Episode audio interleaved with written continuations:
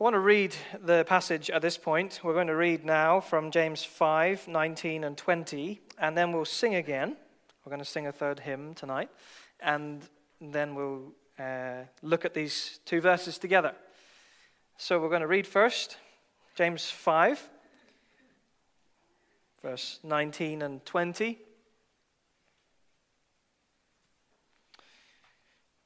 I don't know how you feel about reaching the end of this book, but when I finished writing this sermon, although a sermon is never finished, if you ever preached a sermon, it's never done um, until you preach it. But um, yeah, it was, I was sort of sad that we got to the end. Some of you thinking, oh, I'm glad we got there. Uh, but I was sort of thinking, oh, I've so enjoyed this uh, series and preaching. It's been a real challenge to preach and a real challenge for me personally and hopefully for you too. And we'll finish by reading these two verses together.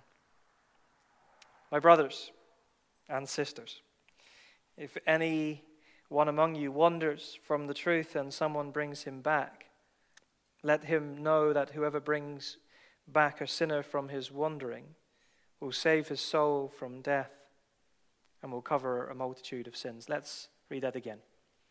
My brothers, if anyone among you wanders from the truth, and someone brings him back, let him know that whoever brings back a sinner from his wandering will save his soul from death and will cover a multitude of sins.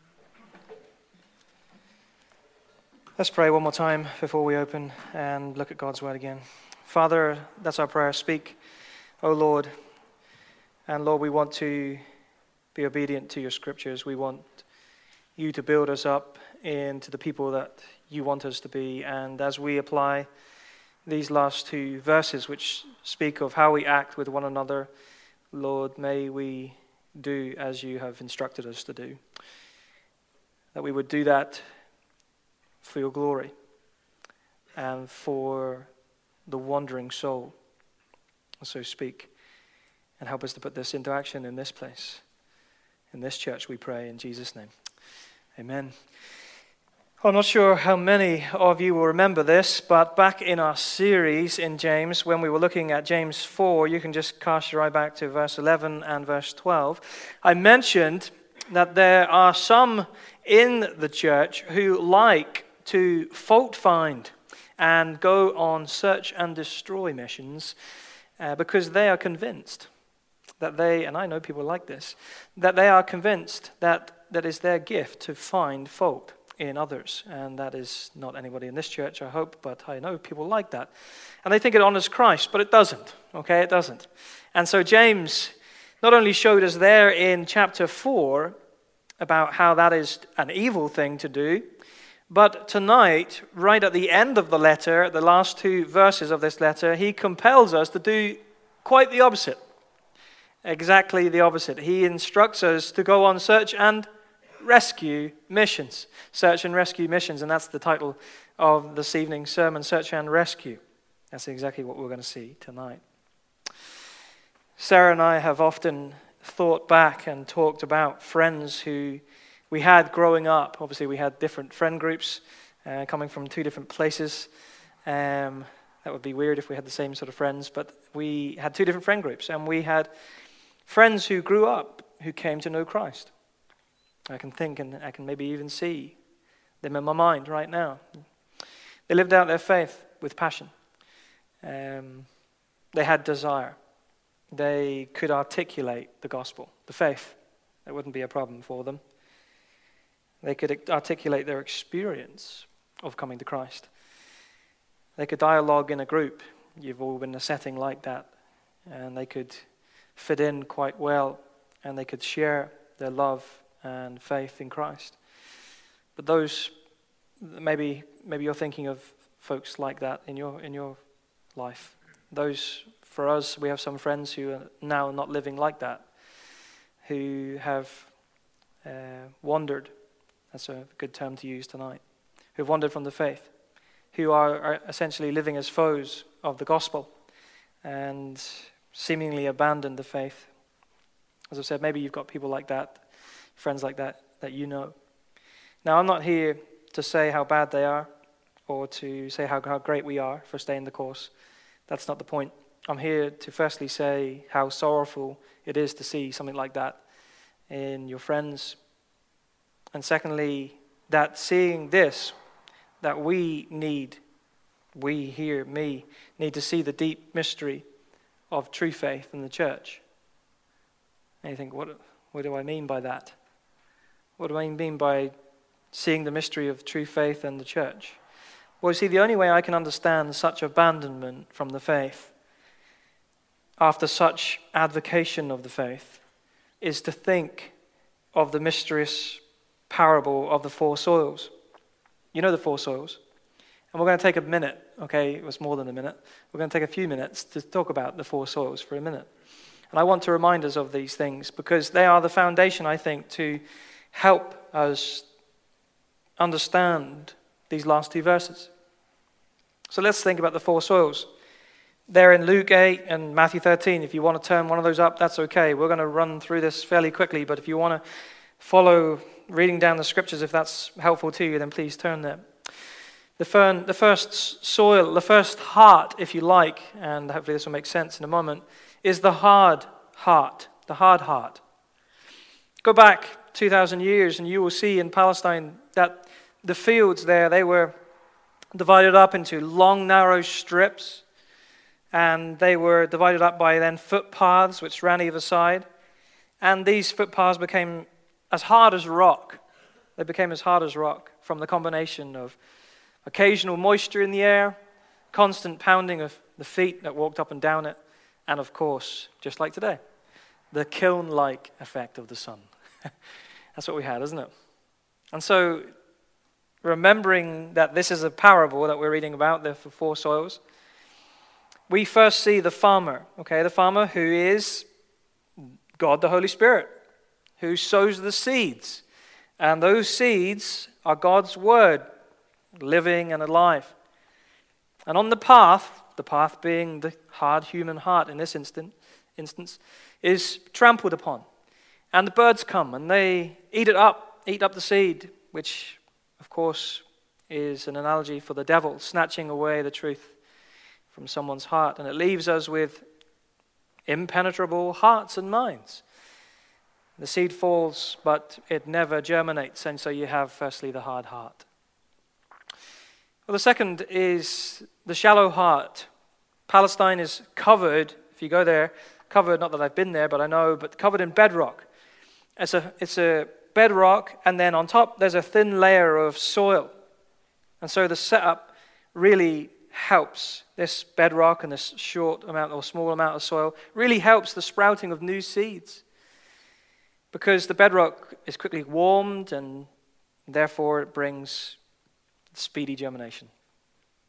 But the fresh sprouts also quickly die because the shallow soil does not allow an adequate root system, does it?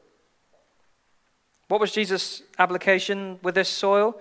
Well, he's very clear in Luke 18 or Luke 8 and 13 that someone hears the word, they receive that word with joy. And that's great. But because it doesn't take deep root, they, after a while, after maybe testing times, they fall away. And this is like our sorrowful experience that I mentioned just a few minutes ago about friends who no longer walk with Christ. They received the word with joy. They spoke of Christ with joy and desire. But now they have wandered off. They're like that fresh and bright green sprout that came out of the ground at the beginning. Probably never greener again, except for when it comes out of the ground. It's never as green as it is when it first comes out. But the word, the root, hasn't, hasn't taken. And so it dies. That's a warning not just for the people that we're talking about and those who we're very sad about, but for all of us, right? That's a, a, a warning for everyone. The shallow heart and the evidences of it are all around us. And that should lead us to reflect on our life and our lives to see if the word is really taking root. Not to think about the person who may be sitting next to you or someone else. I want us to think about us. I want you to think about you and say, Is the word really taking root in my life right now? Well, then you have the infested heart. Some of the seed falls on thorn infested soil that strangles the promising beginnings of new life. And what did Jesus say about this soil and this kind of heart? Well, in Luke 8 and 14, which is just the next verse, he talks of those who hear, but as they go on their way, they are choked by the cares and the riches and by the pleasures of life, and their fruit does not mature. And so, failure to mature equals no fruit produced. That, that's a way to think of it. Failure to mature in your faith equals no produced fruit. No fruit has to then equal no salvation. That's just the way it is. Go to 1 John and read that book. He'll soon tell you. And then the, third, the fourth one, sorry, is the fertile heart. The fertile heart. Jesus says, and some fell on good soil and grew up and yielded a hundredfold. Oh, that's wonderful, isn't it? Isn't that the desire for everyone? And he said that those who hear the word hold to it, they hold fast to it, they live by it and live on it, and everything is about it. And they bear fruit. And true believers bear fruit. We talked about the fruit this morning. We've been talking about the fruit for the last six or seven weeks, on and off. When we talk our boys and girls, Galatians 5, that's the fruit we're talking about. If you're wondering what does that fruit look like, that's it. Love, joy. Now you're starting to sing the song in your head, aren't you?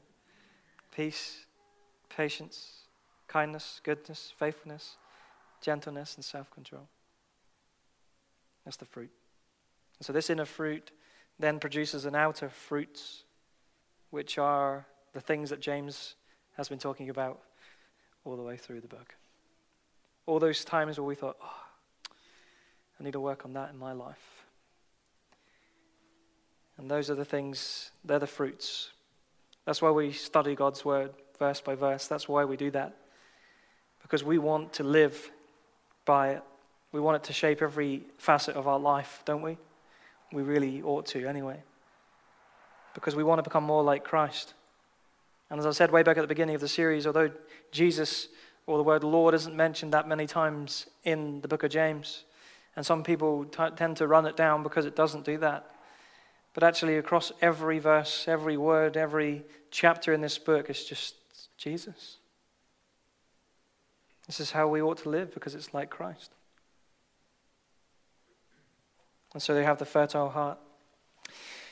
Well, the question is then, why have I shared with you the parable of the four soils tonight? Why, at the end of James, when he challenges to go on search and rescue missions with other brothers and sisters in Christ, why do I speak of the soils? Well, very sadly, again, another sad point as we finish this book. The sad thing is that the four hearts, the four soils, the hard, the shallow, the infested, and the fertile exist within the church. They exist within the church. They exist within our church and in every church. And this is James's great final concern. we called this sermon series in James Faith Works. And I hope that's become clear to you. And the reason we call it that is because we desire, each one of us, to live true and to have true, genuine faith in Christ. That works. That's authentic. That's real. That's visible. That we can see each other working this out in our lives. We want a faith that produces fruit. We don't want to be fruitless people.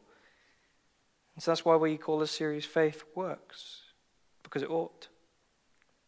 James has challenged us to see how faith works in trials, how faith, how faith moves towards the poor. Do you remember that? How it changes our spending habits or our materialistic desires, how it controls our tongue. He's talked about that a few times. How it seeks God's will rather than our own will and so on.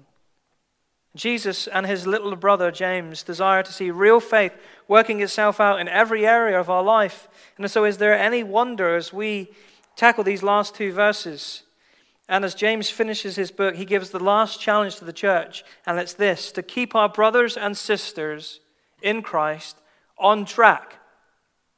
That's the point. We want to keep us, he, Christ wants us to keep on track. James wants the church and us to realize that it is our responsibility, and we're going to get there in a minute when we talk about that a little bit more, to keep each other on track. So, isn't it a fitting con- conclusion to this letter? As James finishes his letter to challenge each of us to do that exact thing, to make sure that our faith is working and growing and flourishing. That is your responsibility, our responsibility in each other, for each other. And so there is no greater instruction he could give, surely. After saying all he said, now he says, keep each other doing these things. The second heading is this. And uh, really, this is a challenge for us, and you'll begin to see it in this heading. It's this willful wanderers, willful wanderers in the first half of verse 19. Let's read that verse together first. My brothers, if anyone among you wanders from the truth and someone brings him back, let him know that whoever brings back a sinner from his wandering will save his soul from death and will cover a multitude of sins. Look at the first 10 words.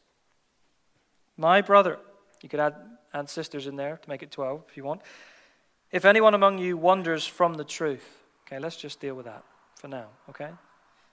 If anyone among you wanders from the truth, what do we see here? James is talking about those within the church who wander consciously off course, off of the narrow path, off of the narrow road of faith, and into the world.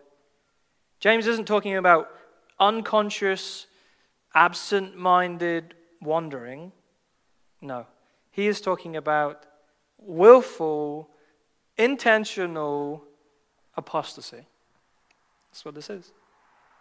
Hence the heading Willful Wanderers. And that's not a name of a football team or something.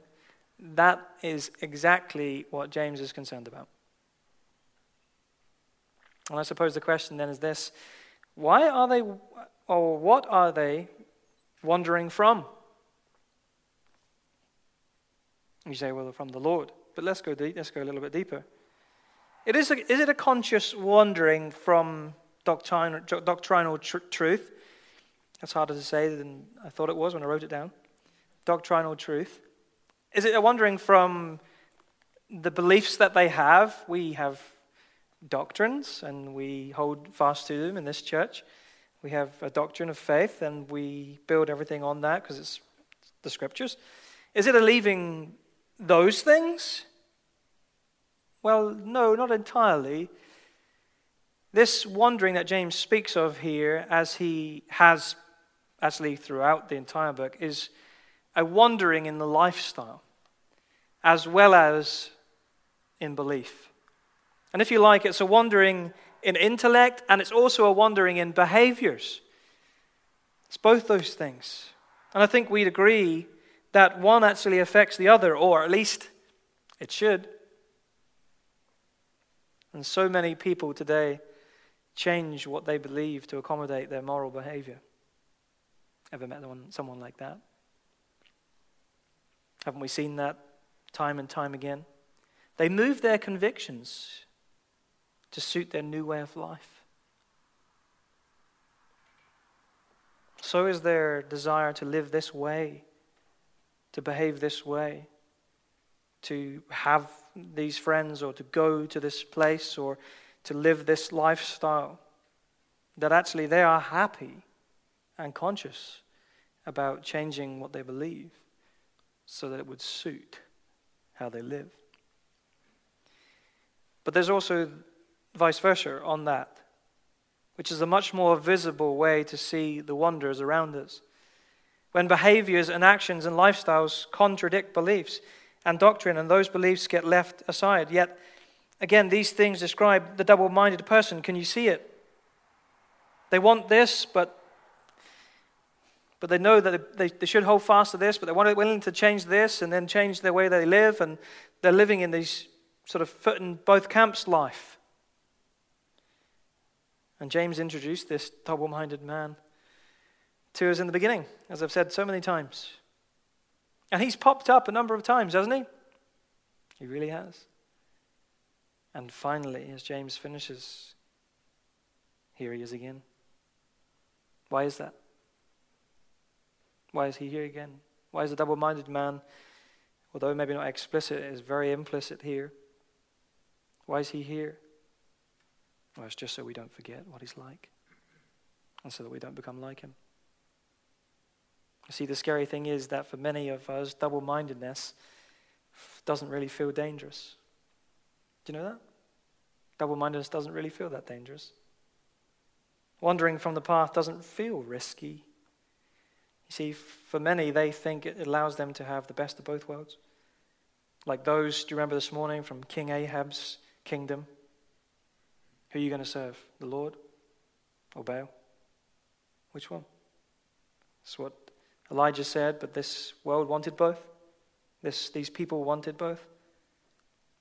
And for some, wandering off the narrow path of faith almost feels like an adventure more than an advocation. All the more when others join you. You ever seen that? Maybe you've been there. Friends who desert the faith as well, and they join you. Or groups who you become involved in, friend groups, and who are all doing the similar thing. And at that point, you think, hey, if they're doing it, it can't be that bad. But this is the grave mistake. And it's often too late when you look back, maybe at the end of your life or whenever it may be, and you see that the adventure, the wandering, was in fact foolishness. More than foolishness, it was folly. It was folly. Billy Graham, you know that name, he said this No man can be said to be truly converted to Christ who has not bent his will to Christ. He may give intellectual assent to the claims of Christ and may have had emotional religious experiences. However, he is not truly converted until he has surrendered his will to Christ as Lord, Savior, and Master. Oh, how we need to lovingly watch out for each other in this regard and keep each other on track with Christ and his will for our lives. And so much in life begs for our attention. And sadly, so much of it gets in. But as we're going to see next, we're going to see just how perilous wandering really is. And this is really the, the third heading today, which is search and rescue missions. In verse 19 and 20, we've already read these verses, but let's read them again. And let's see these, this rescue mission at work. Let's read from the beginning again. Why not? My brothers, if anyone among you wanders from the truth and someone brings him back, let him know that whoever brings back a sinner from wandering will save his soul from death and will cover a multitude of sins. Notice the word, someone brings him back.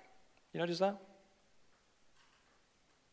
These words make it clear that my brother or sister's wandering isn't just their problem. We love to do that. We see them wandering, we know it's happening, and we say, in our mind even, maybe verbally, but we say, that's their problem, and I'll pray for them. That's what we do so often. We think it's their problem. It's not my problem. But saying this, if someone in the church wanders away, it's not only the responsibility of the leadership team to run after that person and bring them back. It's all of our responsibility, as I've already said this evening, to do this in this church. Every member of this church has a responsibility set upon them to care for one another.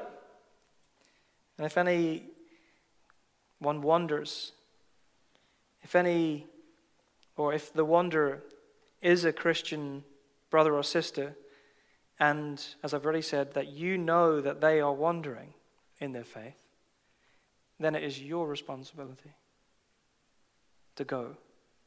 And what does James say? Bring them back. Call them back. That's your responsibility. Yes, we do that as leaders of this church. But it's not on us or entirely. That is part of how this body works. That is part of being a member of this body is that we look after and watch out and call one another back from our wanderings. So we are to urge the wanderers, the wanderer, to come back. And what are we urging them to come back to? Wholehearted faith. That is what we're looking for. That is what we want from them. It may take some time, but that is the goal. Now, you say it might be someone close to me. What I do then? Might be someone in a small group. Do you know what? It might even be someone in the coming days and, well, in the coming months, hopefully, when we kick off our men's and women's ministries again in maybe later part of the year or in the new year. It could be someone in that small group as you sit together month upon month and you see them drifting. It may be someone in that group. It might be someone who you see or you normally sit next to on a Sunday or a Wednesday. And maybe that person, you are conscious that they haven't been there for a while. Then go after them and you call them back. It might be an ungodly relationship that that person is in. Maybe someone who's just falling away, someone who has got caught up in pursuing ungodly priorities in their life. Whatever it might be, trying to bring them back from such departures our responsibility. And yes, it's not always easy, but let me say this it is crucial, crucial. You might have someone in mind who has or is wandering, and you might think that if you approach the subject, even lovingly and carefully and caringly, that you might risk your relationship with that person. Or at best, you might cause real offense or a scene, maybe. And you'd rather keep out of their business. Look at verse 20.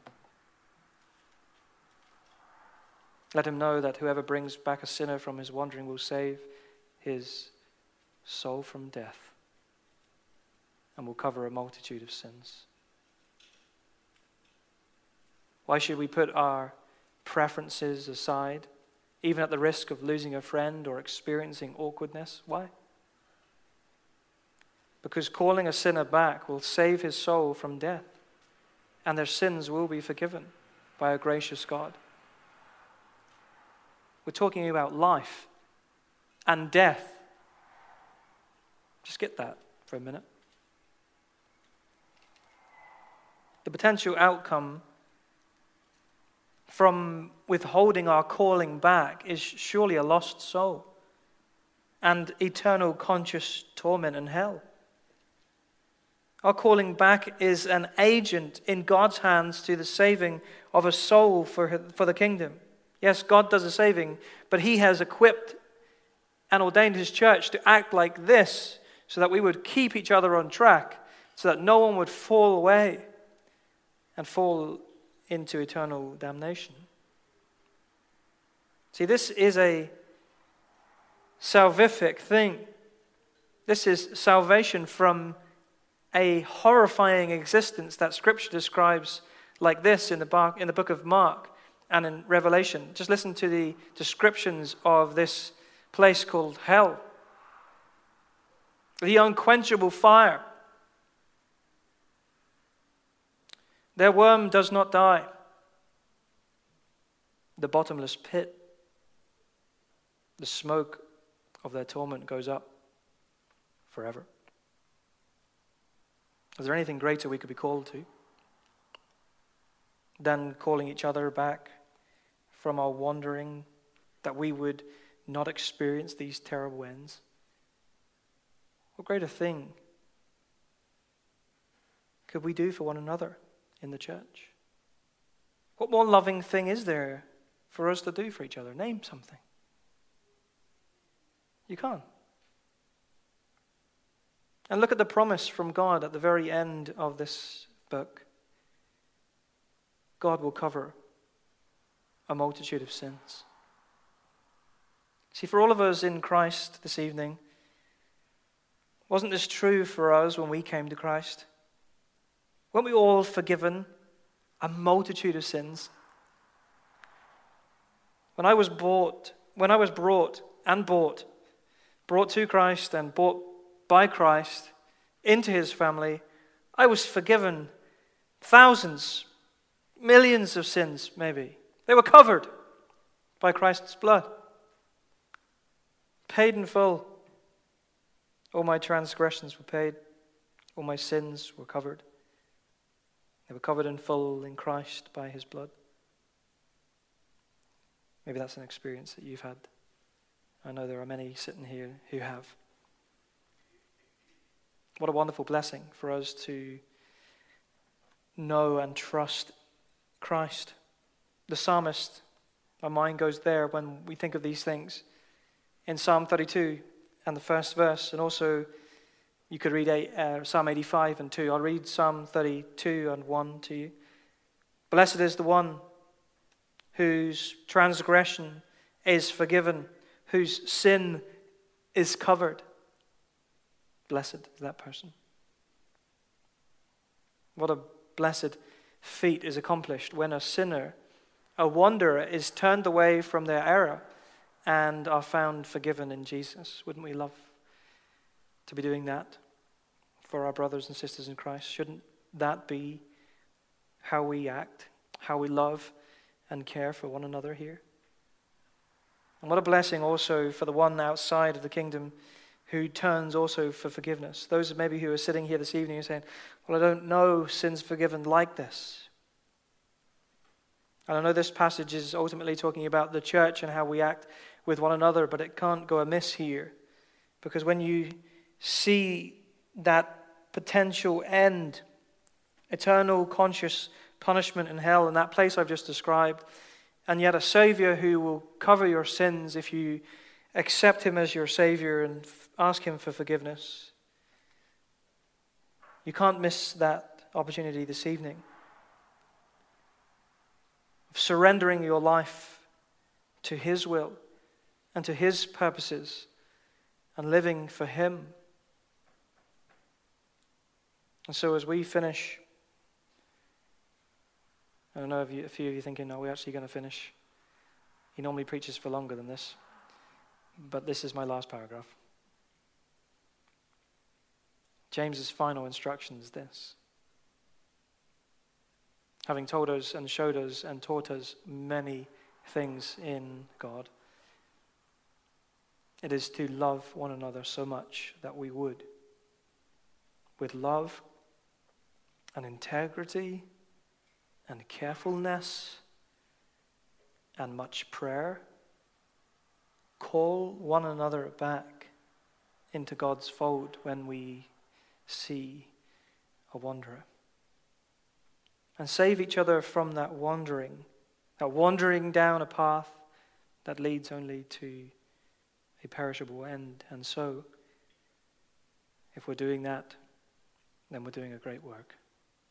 A work that we've been called to do, right at the end of this book. And as we think about all the things we have learnt, all the things we have been taught through this living word, James says this keep each other on track. Go and do these things.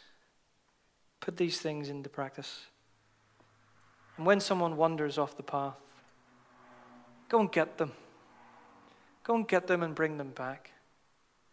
Bring them back, and you will save his soul. You will save her soul from death, and you will cover a multitude of sins.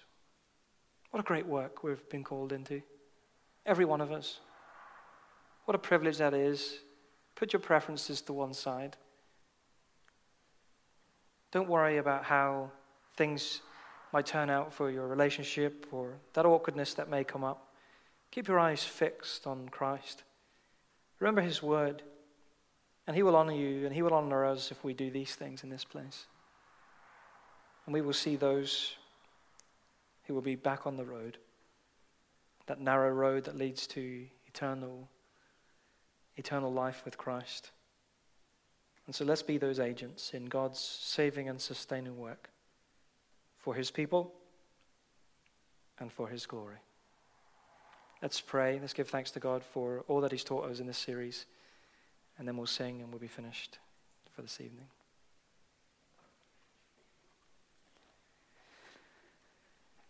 Father, help us to be a church that keeps each other on track. May we act as we ought. Uh, may we love each other as you've called us to love each other. And may we be uh, working out these, uh, these search and rescue missions. May we not just put them aside and when we see someone wandering, leave them to their own devices, but may we go and may you use us in those moments to bring these souls back to Christ and back to that road.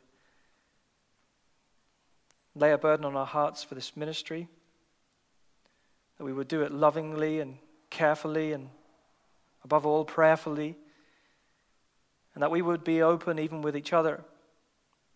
That even if a brother and sister was to come to us, that we would, we would thank you, Father, first for putting these practices in your word for us to live out.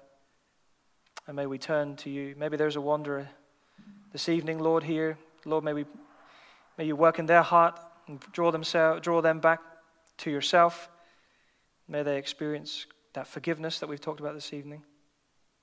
And may they enjoy that joy again of knowing and walking with you on that path. Lord, we thank you for all that you've taught us through this series. We give you praise for everything. Thank you that we have been able to reach the end. Thank you for your, your, your grace and how you've tarried even for us to study this together. And Lord, may we not just leave it aside now, but go back and read it often. May we realize it's living and active and that it speaks into every circumstance all the time. And so, Father, thank you. And may we, as we leave this book now and move on to another, Lord, may we see ourselves in it. May it reflect us. And may our life reflect Christ, we pray. So thank you. And we ask all these things in Jesus' precious name. Amen.